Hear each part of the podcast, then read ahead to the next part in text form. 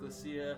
Welcome again to the Practicing Resurrection podcast. And again, this podcast is designed to help you immerse yourself in the Word of God to hear His living and active voice.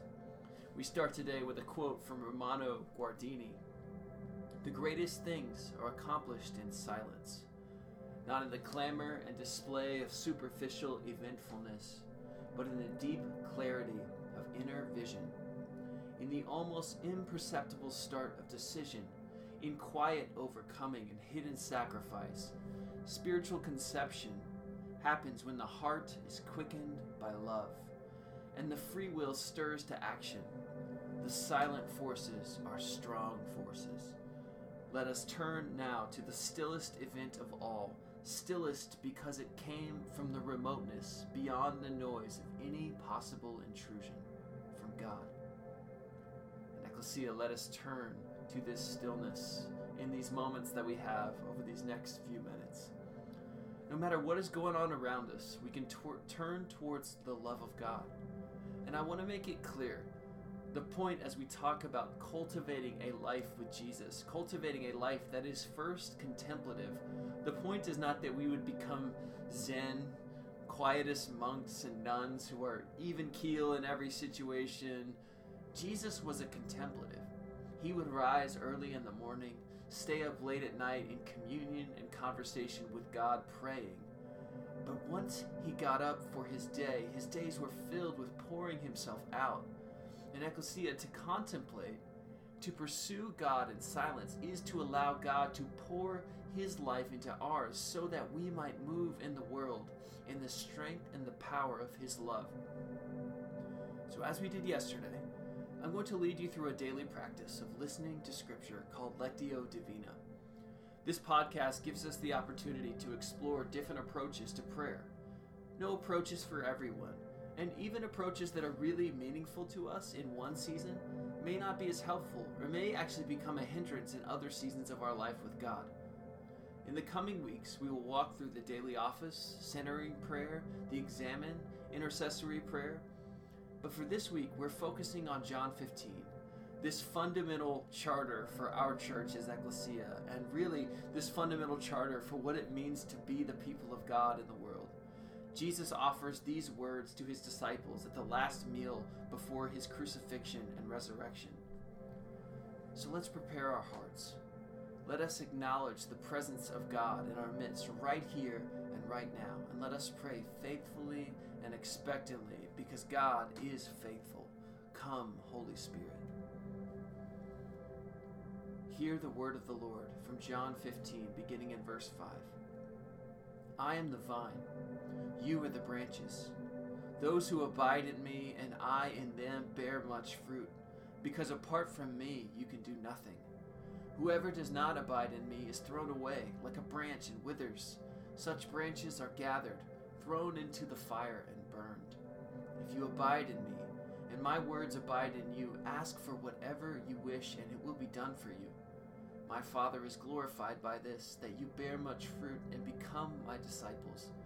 As the Father has loved me, so I have loved you. Abide in my love.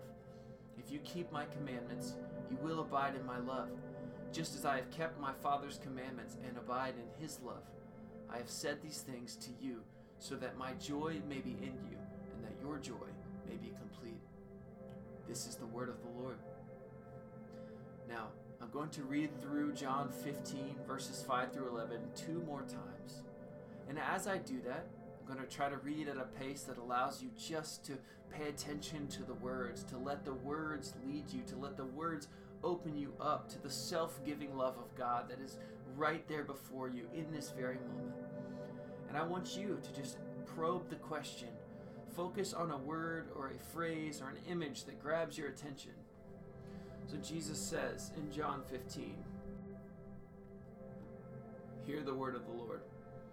I am the vine, you are the branches. Those who abide in me, and I in them, bear much fruit because apart from me you can do nothing. Whoever does not abide in me is thrown away like a branch and withers. Such branches are gathered, thrown into the fire, and burned. If you abide in me, and my words abide in you. Ask for whatever you wish, and it will be done for you. My Father is glorified by this, that you bear much fruit and become my disciples.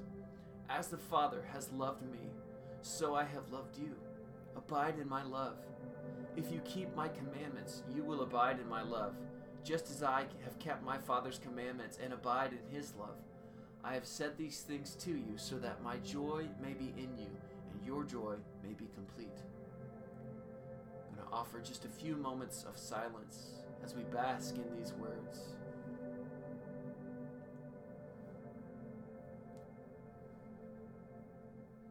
And now I'm going to read again from John 15, verses 5 through 11. And again, pay attention to the words that are being said. Allow the Holy Spirit to get your attention, to grab a hold of your heart, whether it be a word or a phrase. And I also want to say, this is a practice. And as we see throughout life, anything worth doing takes practice. And so if you're feeling like, okay, I've done two of these now and I just have no idea what's going on, can I just assure you that God is doing the work? That so much of this is not about a result, not about some takeaway, but about being with God. And in some small way, you are developing a life that is present before God. And I believe these things will bear fruit as Jesus leads us. So pay attention to a word or a phrase. I'm going to read again from John 15, verses 5 through 11. Hear the word of the Lord. I am the vine, you are the branches. Those who abide in me and I in them bear much fruit, because apart from me you can do nothing. Whoever does not abide in me is thrown away like a branch and withers. Such branches are gathered, thrown into the fire, and burned. If you abide in me, and my words abide in you, ask for whatever you wish, and it will be done for you. My Father is glorified by this, so that you bear much fruit and become my disciples. As the Father has loved me, so I have loved you. Abide in my love. If you keep my commandments, you will abide in my love, just as I have kept my Father's commandments and abide in his love. I have said these things to you, so that my joy may be in you, and your joy may be complete. Now, with your word or phrase, I want to invite you to ask the bold question Lord, what are you trying to say to me? And again, sometimes the Lord's word will be an assurance of his love or forgiveness. Sometimes it will be a challenging word designed to bring us back into alignment with his good and perfect will. Sometimes it will be a word that we don't even know that we will need and it will become evident later. But this way of reading is focused on acknowledging God's presence, his spirit, the fact that he is really here, right here, and right now.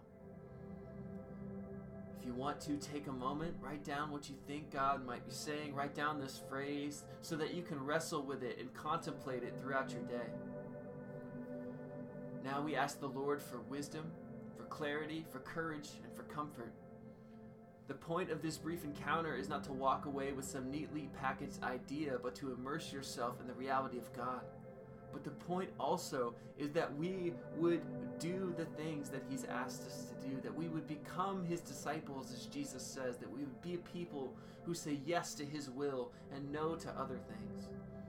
And so we need His strength, we need His power to be able to live these things out in our time and space. So take a moment to pray. Say, Lord, give me faith. Give me strength. Give me your spirit more and more so that I might be a person who lives out the beauty of who you are. And each day we finish with the prayer that Jesus gave us as a people in hope and expectation, a people being formed for a kingdom that is already but not yet. Inviting and beckoning His kingdom to come in our lives, in our neighborhoods, in the lives of those that we love and long to see come home to King Jesus. So we pray the words that Jesus taught his disciples to pray, these very special words. We pray, Our Father, who art in heaven, hallowed be your name, your kingdom come, your will be done, on earth as it is in heaven.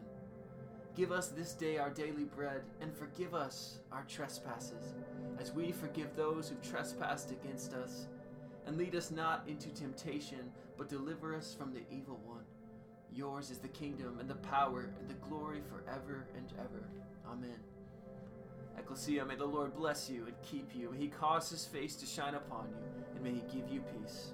Look forward to seeing you tomorrow on the Practicing Resurrection podcast. Grace and peace to you.